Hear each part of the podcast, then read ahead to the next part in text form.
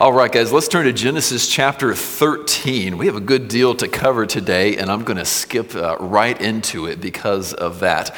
Uh, I would imagine uh, you can relate to the story that we're going to read today because one of our heroes gets put into a situation that you have probably been put in. Here's what I mean you probably know the uneasy feeling when you've got to deal with a situation that is touchy like a conflict situation that could blow up at any minute. Maybe you're in a conflict with somebody and you know you've got to talk to this person and you don't know what direction this thing is going to go. Or maybe you've been called upon to kind of settle a conflict between two people and you know that both of these people are sensitive and this could go any direction, right? We've all faced situations like that. We've all faced conversations like that. Sometimes it blows up in a house, sometimes it blows up at work and splits a company in half, sometimes it splits a church in half even nations and wars can be started over these sensitive issues. We're probably not strangers to any of them, and we know the feeling. It feels like diffusing a bomb. You go into a situation like this, and you feel like I've got to pull this wire just right, and I got to pull this wire just right, and if I do one thing, the whole thing could blow. Uh, in a conflict situation like that, especially with sensitive people, how can we bear the weight of the calling from Jesus to be peacemakers? Not just pacifists, not just people who don't contribute to conflict, but people who initiate peace and make peace. How can you do that in a perplexing, touchy situation? Well, one of the heroes of the faith, Abraham, is going to be in just a situation like that. And he's going to give us a model for how the faith we place in God's promises can help us make peace in difficult situations. Uh, if you're a follower of Jesus this morning, and I know many of you are, I pray that you will look to it and see that model, see one way that your faith in God's promises can change your everyday life, can bring wisdom and blessing into hard situations, uh, particularly in conflict situations like this. Uh, some of you I know probably are not followers of Jesus, and I pray what he shows you in his word today is just how great and wonderful his counsel is, how lofty his wisdom is, how beautiful his word is, and how worthy he is of following. Because we have our hope in great promises here, and those promises are available to you. You can come and follow him just as well. I'll tell you more about that at the end of the service service. But before we even get there, I just want you to see how amazing His Word is. That's what I'm praying for you guys. Let's look at Genesis 13 together and just see what the Lord might have to say to us through it.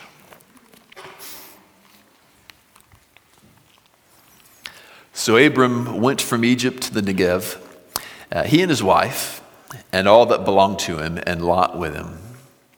Now Lot was very rich in livestock, in silver, and in gold.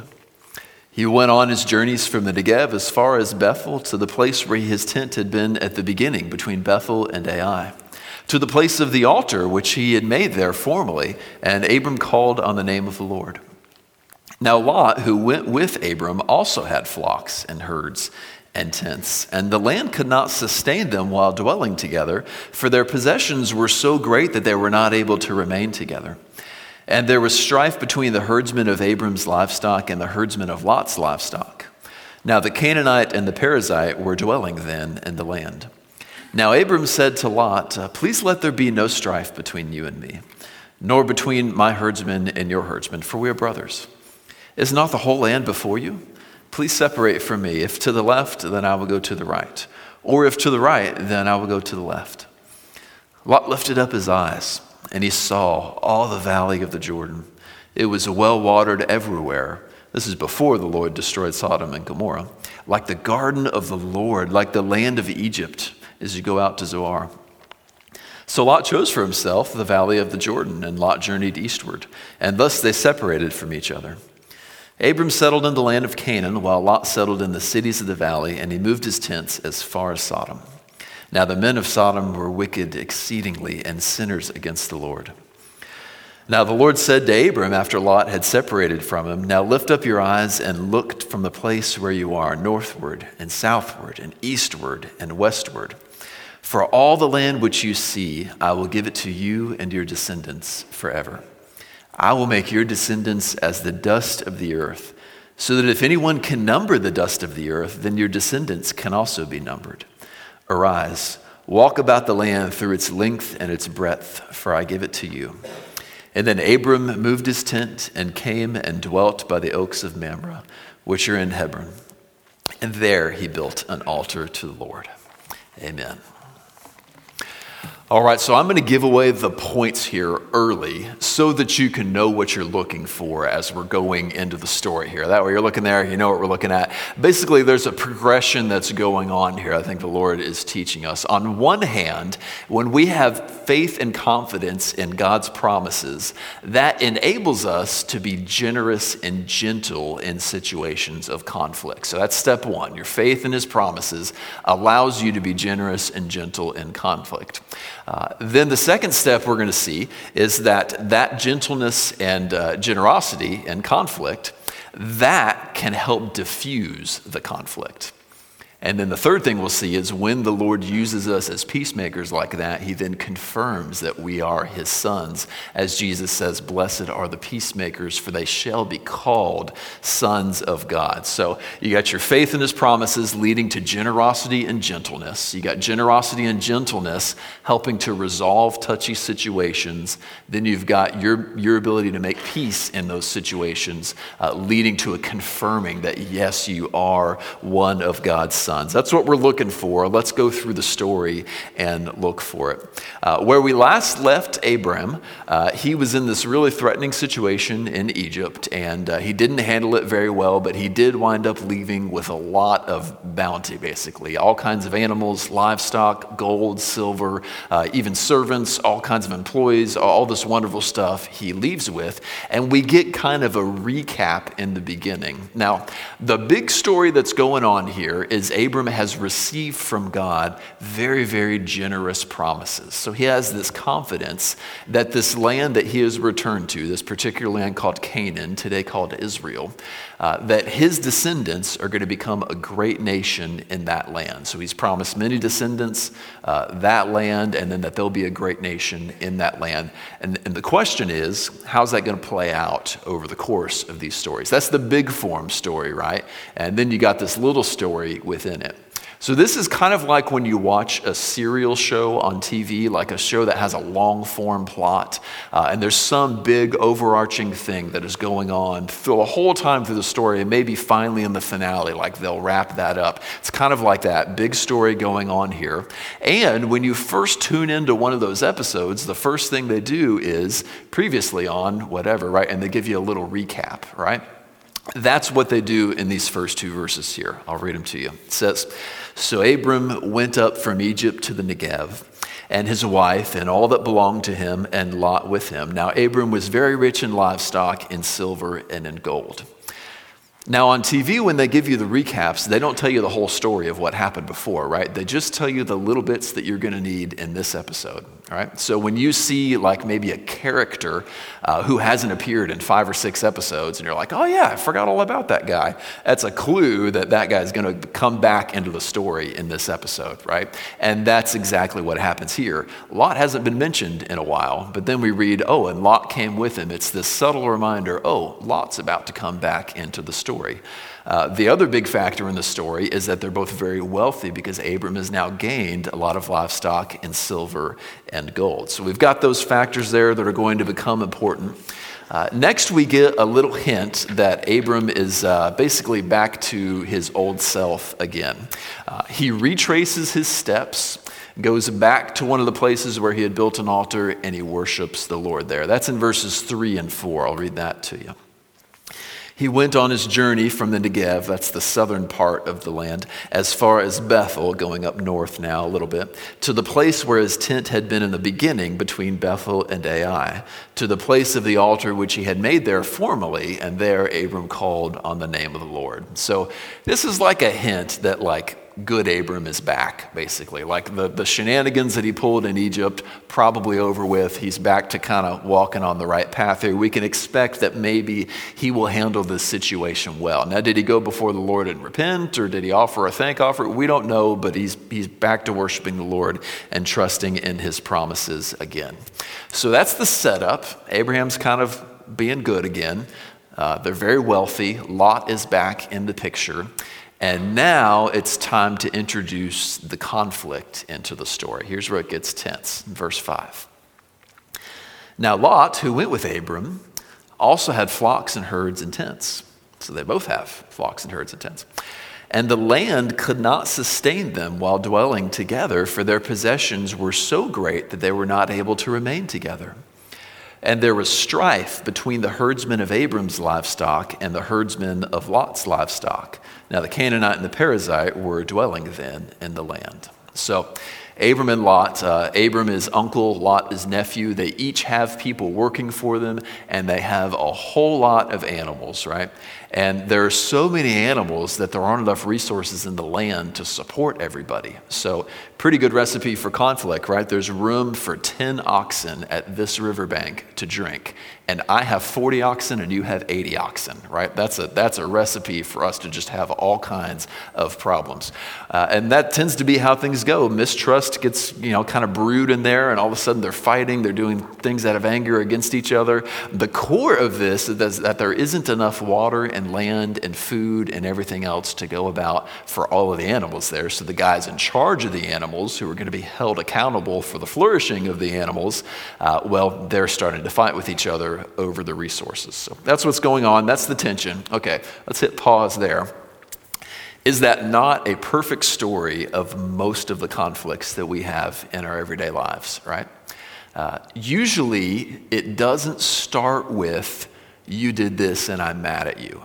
It gets there eventually, but no, it starts with there not being enough of something to go around, right? There's in some way, shape, or form, I want something, and if I get what I want, then you don't get what you want. But if you get what you want, then I don't get what I want. So that naturally puts us opposed to each other. That's the beginnings of conflict. Even among people who love each other, even among married couples, you get in a situation where we can't both get what we want, we can't both get taken care of, and all of a sudden we're in opposition to each other. That brews mistrust. You know, now all of a sudden, because you getting what you want means me not getting what I want, well, now anything that you do, I'm going to kind of read a little too much into, and I'm not going to trust your motives, and now we don't trust each other. Never mind that sometimes we actually do shady things to each other, right? And so there's the mistrust, and there's the possibility that maybe we are going to do things evil to each other. Then tempers flare up, and that's that's how conflict happens. Uh, the book of James sums it up really starkly. He says, uh, What is the cause of the fights and the quarrels among you? He says, It's that you desire and you do not have, and so you murder. Uh, the conflicts we have with people come from the desires we have, uh, especially when we can't both get what we want. That's why people fight. In this case, if Lot's sheep get the best of the land and the pastures and the river water, then Abram's don't. And if Abram's sheep get the best of it, then Lot's don't. And so on for the oxen and the camels and whatever else they have there. Uh, and this is in a time when today's clans in the family are tomorrow's nations in the world, and they seem to understand and know this. So this strife, this tension that's breaking out between these herdsmen today could very well be a war tomorrow between two nations and two families. This is a volatile situation that is starting to explode and could get much worse. Uh, that's why I compare it to volatile situations in our lives. Very similar to the sensitive and potentially explosive conflicts that you may be part of in your life. And here's the amazing thing Abram goes in and diffuses the bomb. He just solves the whole, like Hurt Locker style, just goes in there and boop, boop, boop, just taken care of and done. And as he does, he gives a model for us about how faith can do this. So, the first way he does it, the first way he diffuses the bomb, uh, is uh, part one of our progression, and that is that God's promises, when you trust them, they make you generous and gentle. Let's look for that in the story first. Uh, let's pick up at verse 8. So Abram said to Lot, Please let there be no strife between you and me, nor my herdsmen and your herdsmen, for we are brothers. Is not the whole land before you? Please separate from me. If to the left, then I will go to the right, and if to the right, then I will go to the left. So, what happens here is there's a mountain between these two cities, and they're up on the top of this mountain.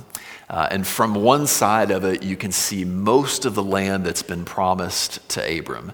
Uh, his descendants are going to get all the stuff that's over here and a little bit that's on the other side.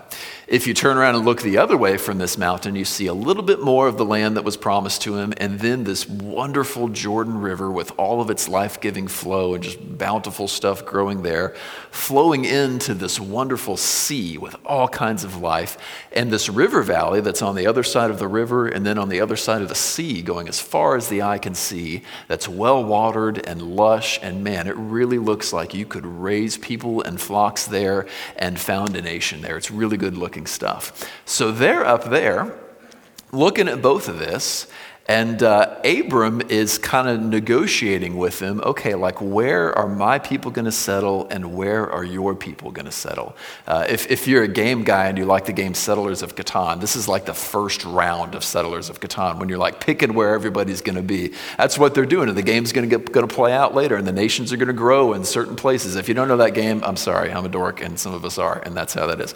So, um, so it's like that where the game is going to get played, and whoever whoever's on the better land and their families multiply more and their, their children flourish and their grandchildren flourish, they'll be a bigger nation tomorrow and they'll have the advantage on the world stage tomorrow. So, this setup here, this negotiation he's doing, is just monumental for even the history of nations. Like certain nations are settled in certain places today because of this conversation that they had. And one kind of neat thing is that Abram's got the upper hand. Like he's both a player in this game and he's kind of referee in the game because he's Uncle Abram and Lot is nephew Lot. And so he's got all authority to take him up there and say, All right, little brother, uh, you get that little bit of land over there, and all the rest of it is mine. And Lot really couldn't answer him or fight against him if he said that because Abram's in charge. Uh, so Abram's got the advantage, he's got the upper hand. It's hugely monumental in history, this decision they're making. And Abram does the craziest thing he gives Lot first pick of the land. He just says, okay, you can pick. No, like taking advantage of the situation that he's in, just no, just total generosity towards his nephew. Doesn't take advantage of the upper hand at all. Why would he do that?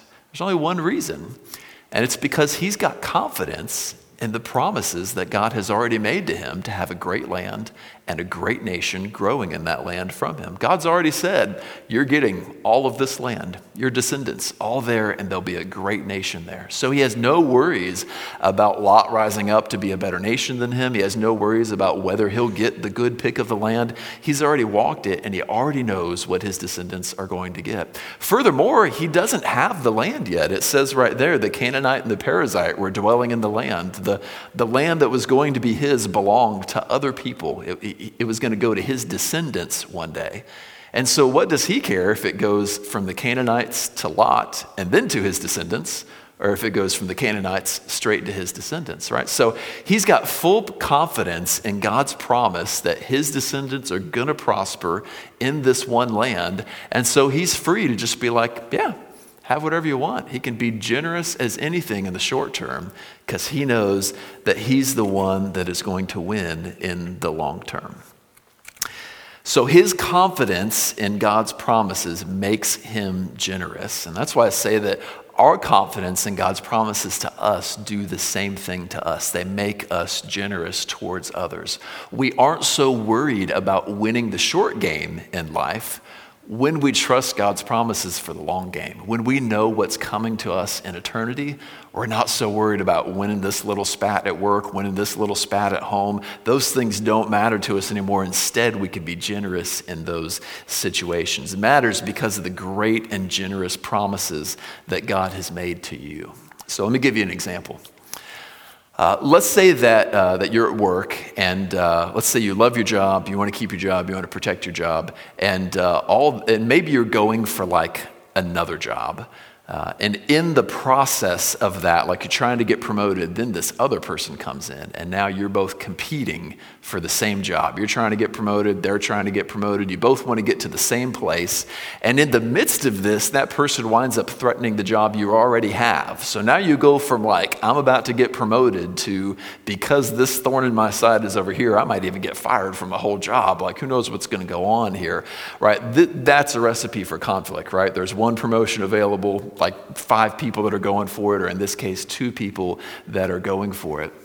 So if you're in that kind of a situation and uh, this world is all you have, like this life, once you retire, you're done working, you never have work to do again, there's no eternity on the other side, then that promotion is the only hope that you've got. And you cannot be generous at all toward anyone who threatens your only chance at success because this life is all that you get. Well, on the other hand, for a Christian, we believe that God has promised to us a great spot in His coming kingdom, right? A spot ruling, a seat in His kingdom where we rule with authority, where we have work to do, uh, where we have Him equipping and empowering us and rewarding us richly for eternal work that we are doing for Him. And all of a sudden, you don't have to have the most prosperous career in the world to be happy. All of a sudden, you're free to live your life serving others instead of serving yourself because you know what's coming to you in eternity. So now you've got that person that's threatening your job, and you can be generous toward them because this life isn't the only hope that you've got. Uh, and then say that they do win, and now they're sitting at your desk and they have all of your passwords and all the people that used to answer you are answering to them now. You don't have to fall prey to all the temptation you're going to be under. Instead, you can just be generous toward them because, hey, I'm not worried about having work to do for eternity. Like, I'll have plenty of jobs over eternity in Jesus' kingdom. I'm not worried about getting richly rewarded for the work that I do. I know Jesus will reward me for what I do. So, you know what? Congratulations. Here, here's a welcome gift. Here's my best advice on how to succeed. I'll defend you against all the, all the gossip, uh, all the office gossip.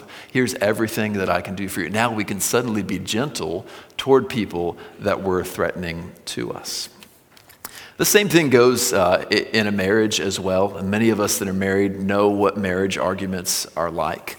Um, and so, um, you know, say you're, you're fighting with your spouse and it's like, let's just say it goes worst case scenario, like whatever you're afraid of, like kind of happens.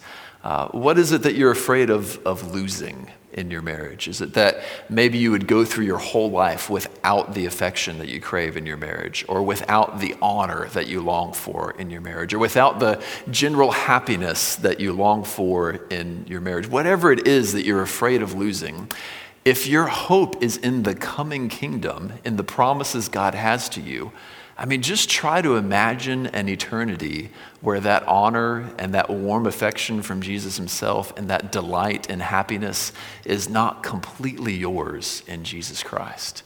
You will not look back and say, Man, I should have taken advantage of that while I had it. You will look back and see how small these things are. And when you see that, when you see what's coming to you in eternity, then all of a sudden you can be generous towards your spouse instead of trying to get everything you want out of your spouse. So these are just ways that trusting in God's promise can make you a more generous person.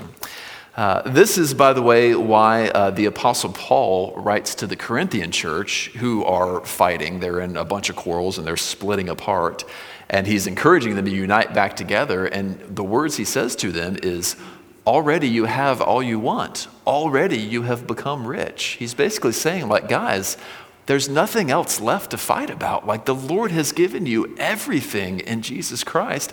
Now you can just worry about blessing other people and not having to take everything for yourself. And we're going to see in a moment that makes a huge difference in conflict. So one thing that faith does then is it makes you uh, makes you generous uh, in conflict. The other thing it gives you is gentleness in conflict. And we see this just barely in Abram's words in our English translations. Look back at verse 8 and 9 with me. Um, if you're using the same translation we use, which is the New American Standard Bible, you'll see the word please twice in there. Once in verse 8 that Abram says it to Lot, and again in verse 9. Um, it's not in every translation, different translations do it different ways. And what they are doing there is they are trying to express to us English readers that in the original language, Abram is using very polite and gentle language with Lot. Now, that may not seem like a big deal because, you know, they're important people in negotiation. Isn't that how people like that talk? Well, no, not necessarily. Some of you were here last week and you remember how Pharaoh spoke to Abram, right? They were having a very similar conversation, a very similar, hey, we aren't going to work together. You need to go and you need to be somewhere else. Except Pharaoh was excessively harsh with him. He basically says, get out. And he can get away with it because he's Pharaoh. And so Abram has to leave. So we've seen what harsh language looks like. Now Abram talks a lot here and he's saying words like please and no, let, let there be no quarreling between us. His language is so gentle with him. That gentleness of speech is another mark of faith. That's another thing the Lord will do in your life as you trust him. And it comes in handy in conflict. Uh, for instance, uh, the Apostle Paul, again, uh, writes later about marks of the Spirit of God's work in your life. Like if God is really working in your life and your faith is genuine, uh, that will act as a seed that will bear fruit in your life. And that fruit, you know, a lot of us memorized the song when we were little from Galatians love, joy, peace, patience, kindness, goodness, faithfulness, gentleness, and self control. The second to last one is gentleness. That's one of the fruits that the Lord gives to you as He is working in you. So your faith will, it will grow gentleness in you. Not just that, we're told to pursue it as Christians. Uh, 1 Timothy 6:11 says, "Pursue righteousness, godliness, faith, love, perseverance, and gentleness." Faith in God's promises helps you do that as well. It doesn't just make you generous, it makes you gentle. Because uh, you're not so worried about the short run anymore. I mean, consider it this way if if your hope is in this world, and, and if prospering in this life is the only good thing you could ever have, you don't have eternity waiting for you, well, now, whatever job you work, like it is your only chance for career satisfaction and getting rich ever. And whatever marriage you're in, that's your only chance for all the kinds of happiness and satisfaction that come in marriage. What incredible pressure to put on your job and on your spouse and on yourself that you have to do all there can be to do, and you have to be as happy as a person can be just in this life. And if you miss out on something, you miss out on it for eternity. Now, what do people do when they're under that kind of pressure? Well, they tend to snap at their wives a lot, honestly. They tend to go off on their boss when their boss doesn't give them what they want because we're under so much stress to do well for ourselves now and can't keep our eyes on eternity. If instead we have our eyes on the hope of eternity's promise, that frees us up to not be so stressed, not be so worried because what we have now doesn't matter so much. Now we can speak gently to our spouses. Now we can speak gently to those we work with. We can speak gently to everybody. And that's one way that hope in God's promise promises uh, gives gentleness to us. So, that's the first step, right? Hope in God's promises, trusting in God's promises gives you both generosity and gentleness. It's the work that it will do in your lives. Uh, next, we'll see uh, how that plays out in a conflict situation. How does our generosity and gentleness as God's people, uh, how does it affect a tough spot? Let's look at verse 10 and we'll read on a little more. It says, Lot lifted up his eyes and he saw all the valley of the Jordan, that it was well watered everywhere. This is before the Lord destroyed Sodom and Gomorrah. Like the garden of the Lord, like the land of Egypt as you go to Zoar. So Lot chose for himself all the valley of the Jordan, and Lot journeyed eastward. Thus they separated from each other. Abram settled in the land of Canaan, while Lot settled in the cities of the valley and moved his tents as far as Sodom. Now the men of Sodom were wicked exceedingly and sinners against the Lord. So the more important thing here is that it quells the conflict.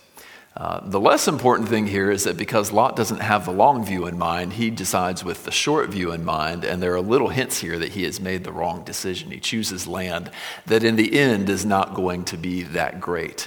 Uh, the original readers of this book would have known the land really well, and so they would have read that description about it being well watered and like the Garden of Eden, and they would have said, What?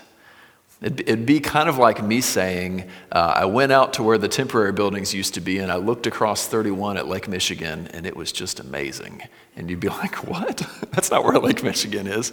Uh, and there are little hints as to what wound up happening, right? It says this was before the Lord destroyed Sodom and Gomorrah. Uh, and it says the men of Sodom were wicked exceedingly, they were sinners against the Lord. Uh, what winds up happening is the Lord does destroy one of those cities, and that whole surrounding land today is a salt filled wasteland. And that beautiful sea I mentioned earlier, today it's the Dead Sea, the Great Salt Sea, uh, which you can float in without any effort, but living things cannot live in. That's what the land is now. And so Lot's decision looks good in the short term, but in the long term, it doesn't work out well for him. That's the small point. The big point is that Abram's work with Lot quells the conflict, and now they're going to separate, and the guys, they, they cannot fight in this way anymore. So Abram's generosity and his gentleness lead to a diffusing of the conflict. He diffuses the balm with the work the Lord has done in his life. That brings us to the second point. Generosity and gentleness are really helpful in diffusing conflict. Uh, there are a few proverbs about this, uh, for instance. Uh, let me point you to Proverbs 28 25. We'll try to put it on the screens. We'll look at a few proverbs, so you don't necessarily need to turn there unless you just want to. Um, Proverbs 28 25 says, A greedy man stirs up strife but the one who trusts in the Lord will be enriched. So, just a little window there to when we're in these kind of situations and we approach them with greed and we're trying to grab on to everything that is ours, that brews conflict and strife in a situation. But when we're generous and can be open handed toward others, that tends to bring peace into a situation. Not only will uh, the generosity come in handy, but gentleness comes in handy in a conflict as well. I'll give you two proverbs about that. Uh, proverbs 15:1 says very plainly, "A gentle answer turns away wrath." But a harsh word stirs up anger. That's why Abram spoke the way he did to Lot. Proverbs 25:15 says by forbearance a ruler may be persuaded and a soft tongue breaks the bone. All right, so just kind of, oh, you know, when you've got a boss who just isn't doing right and you're frustrated by it, just overlooking that time after time eventually can lead to persuading him or her of your cause, especially if you can speak softly and speak gently as you do it. So, generosity and gentleness come in really handy diffusing some of these difficult situations. Uh, let's think about them in those two situations we talked about earlier job conflicts, marital conflicts. Uh, if you're in that situation where someone was once threatening your job, now they've taken it from you and now they're at your desk and they're doing all your stuff, uh, if you're able to approach that with generosity toward them, you know, you congratulate them, you get them a card or a gift or something, you kind of leave them the list of passwords so it's easier for them, just generosity toward them, and gentleness in speech, like you're kind in the way that you talk to them, you're a gentleman, you're a lady about it, on one hand. Or on the other hand, you can say, I ain't going down without a fight, buddy, right? Like, I'm going to take care of this. We're going to fight. Which one of those is going to resolve the conflict and which one's going to lead to more conflict? The answer is obvious, right? Generosity and gentleness towards someone is going to diffuse that much more likely than approaching it with just trying to defend and fight. Same thing in your marriages as well. If you're in these situations where you're arguing with a spouse or with, you know, whatever might be going on in there, if you're approaching that thinking, okay, what does my wife want? Like, what is so important to her right now? And you can figure it out you'll probably find a way that you can be generous toward her. And likewise with wives toward husbands. Like, what's so important to my husband right now that we're fighting about this? Maybe you can uncover a way that you can be generous toward him in your marriage. And that's going to go a long way. It may not resolve the whole dispute, it may not mean letting him win the argument or something like that, but it may go a long way toward bringing peace in your marriage. The same thing with gentleness. I mean, anyone who lives with another person knows if you speak to them gently, things are going to go better. If you speak harshly to each other, things are not going to go as well. So it's plain as day generosity, gentleness, they help us to diffuse conflicts. Uh, with that comes a word to the leaders in our church because the Lord gives words specifically to leaders about this uh, in 2 Timothy 2 24 and 25. Uh, he talks about correcting and conflict situations. I'll read what he says. He says, The Lord's bondservant must not be quarrelsome, but be kind to all, able to teach, patient when wronged, with gentleness in correcting those who are in opposition. If perhaps God may grant them repentance leading to the knowledge of the truth. Uh, so, two big things there, especially early in verse 25 gentleness correcting. Those of us that are, that are serving as pastors and leaders and deacons, we know that sometimes there's conflict between members, or sometimes someone does something they're not supposed to do. We have to go in and help in the situation. Lots of advice here, but two I want to point out correcting with gentleness. You have to correct people with a gentleness, those who are in opposition. And then the result is perhaps God may grant them repentance. It's not foolproof. Wisdom is never foolproof. That's why it's wisdom. Uh, but God may grant them repentance leading to the knowledge of the truth. Just one way this applies to everyday situations that surely as leaders we'll deal with one way in the church, one day in the church. So, not only does faith in God's promises make you generous and gentle, but that generosity and gentleness leads to peacemaking. It helps you make peace when it's difficult to do so. Uh, that is how people of faith become peacemakers. God makes some generous, gentle people, and those kind of people can sow peace. But that's not all, there's more. The really cool thing here is that becoming a peacemaker affirms your part in God's promises. It doesn't just end with you making peace and you're like, hey, that was cool, I'm out. No, now God uses that to affirm, yeah, you really are one of my children. Yeah, I really do have great promises for you. And that's how this works. We see this first play out in Abram's life, uh, and then I'll show you a little more about how it plays out in our lives. So let's pick up at verse 14 again. Uh, we'll read how God responds to what Abram does, uh, and then we'll talk a little about it says, The Lord said to Abram, after Lot had separated from him, Now, lift up your eyes and look from the place where you are, northward, southward, eastward, and westward. For all the land which you see, I will give it to you and to your descendants forever. I will make your descendants as the dust of the earth, so that if anyone can number the dust of the earth, well, then your descendants can also be numbered. Arise, walk about the land through its length and its breadth, for I will give it to you. And then Abram moved his tent and came and dwelt by the oaks of Mamre, which are in Hebron, and there he built an altar to the Lord. Now, God had already promised to Abram he would have descendants, they would be a nation, they would dwell in that land. There's no new content in the promise here. But what he does is he amplifies it by attaching a word picture to it, like by helping you imagine it with this dust of the earth thing and by saying it a little more formally. So, first, he gives you a picture by which you can understand it better. Like it used to be, you're going to have many descendants, and that's cool. Now it's your descendants will be as many as the dust of the earth. If you can count up every speck of dust, someone will be able to count up your descendants. Now, that's the same thing, it's just with more force and with more weight. You can imagine it better, so it's more powerful.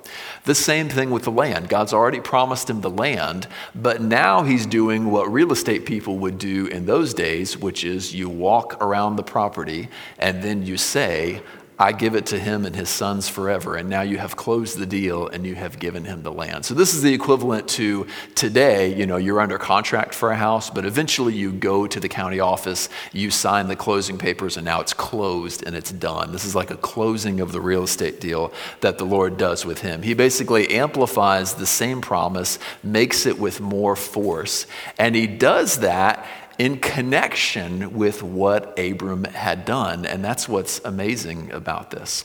Uh, they're more connected than you think. Like it's very easy to think, okay, that story's done with. Now God makes him this promise. That's its own story, and then it goes on.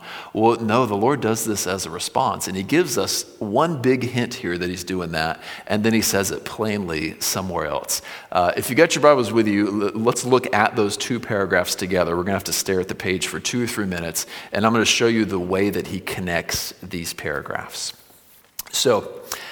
The paragraph about Abram and Lot starts at verse 9 and it goes to verse 13. You may be able to see that on your page. And then the promise paragraph we just read goes from verse 14 to 18. So once you've found those, park on those there. Uh, what you're going to see is an echoing from one to the other. Here's the first one. In verse 9, you can see the word separate, right? Please separate from me, Abram says.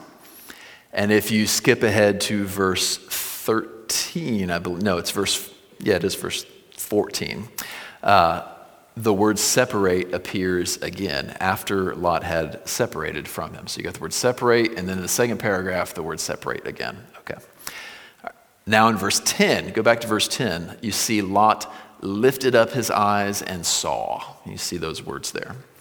And when you move your eyes down to verse 14, you'll see that same language again. Uh, God says to Abram, Now lift up your eyes and look, right? Okay, now it's starting to get interesting, right? Maybe there's a pattern here. There is. Uh, in verse 11, Lot chooses all the valley of the Jordan, it says, all of the valley of the Jordan. And in verse 15, God promises Abram all the land which you see. Similar wording again. Now we got three. This is really starting to get fun. There's two more. In verse 12, Lot moved his tents, it says, as far as Sodom. And in verse 18, Abram moved his tents and came by the oaks there. And then finally, both paragraphs end with the Lord's name. Right? The men of Sodom were exceedingly wicked against the Lord. Abram builds an altar and worships the Lord. So it just just beautiful poetry by which this author is hinting to us, hey, there's a connection here. I'm doing like this this echo rec tape delay echo thing here just to show you that something's going on. There's a connection here. And for generations, they probably just had to wonder what is that connection? Like, what is it? And on one hand, we could stand in awe stuff like that. Like, God's word is so beautiful, just so much amazing stuff like that in there. And we should just tremble before its glory. Uh, but there is a point, and Jesus says the point later. Why are these connected? Abram makes peace, and then he gets the promises reaffirmed to them. Why would they be connected? Because of what Jesus says later Blessed are the peacemakers, they shall be called sons of God. This is how God responds to us when we make peace. He affirms to us, calls us his sons. Now, we're not his sons because we make peace. No, no, we make peace because we're his sons, right? The promises lead to all this stuff that turn us into the kind of people who can make peace. But then how he responds is by affirming it. And so many of us can look back at our lives and take great comfort here at what has gone on in the past. I wonder. Can you trace in your life, Christians, especially those of you who have been following Jesus a couple of years, can you trace in your life how you became more generous after you started following Jesus? Can you look back and, oh, I used to be really stingy. And then actually, yeah, I did become more generous. What about harshness and gentleness of speech? Did the Lord make you more gentle after you came to Christ? And were there ever any situations that could have blown up except the Lord has been working in you, and now you're generous, and now you're gentle. And you can look back and say, oh, yeah, that one would have really blown up if it hadn't been for what the Lord is doing. And this one, too, and this one, if you can look back and find those, trace your faith changing you, and that leading to a real difference in the world, you can look back on that as a verification of God calling to you and saying, Yes, you indeed are my children. That is why I am doing that work in you. That's why I'm changing your character and working through you so powerfully because of your faith in my promises. So hear him affirm that and your sonship in his kingdom. Side note before we go, um, I've been saying sons a lot, right? Sons of God. And there are probably a couple ladies in the room that are like, Are you going to talk about us ever? Like, what's going on here? Uh, the reason that the Bible calls men and women sons of God is that in the ancient world, a daughter had a relationship with her father, and a son had a relationship and an inheritance. And so the Bible clarifies in many occasions we're not just children of God, we're sons of God because we've got a great inheritance waiting for him. So, ladies, if you ever hear me say sons of God, or if you read the Bible and it says sons of God, it includes men and women who have trusted in God's promises, and it gives to us a sonship that has a great inheritance in his kingdom. So, there you have it rich depths in God's word. If we trust his promises, he does great work in our life, uses us to make peace in others' lives and in our own, and by that affirms that we are his sons. Oh, how powerful. If you don't follow Jesus, uh, I just pray that seeing some of these wonders can show you that this is a Lord worth following. Uh, he has changed so many people around you right now and made us into stingy, from stingy, harsh people into open, generous, gentle people. And he's done that by the power of his word. And that word and promise is worth your trust and your worship as well. He calls to you even now and he says, Come back to me. He says, You have run so far from me, but I offer you full forgiveness because of my shed blood on the cross. Come, follow me, live life with me, watch what I do in your life as you follow me. I pray today is the day that you will answer his call. For now, let's pray.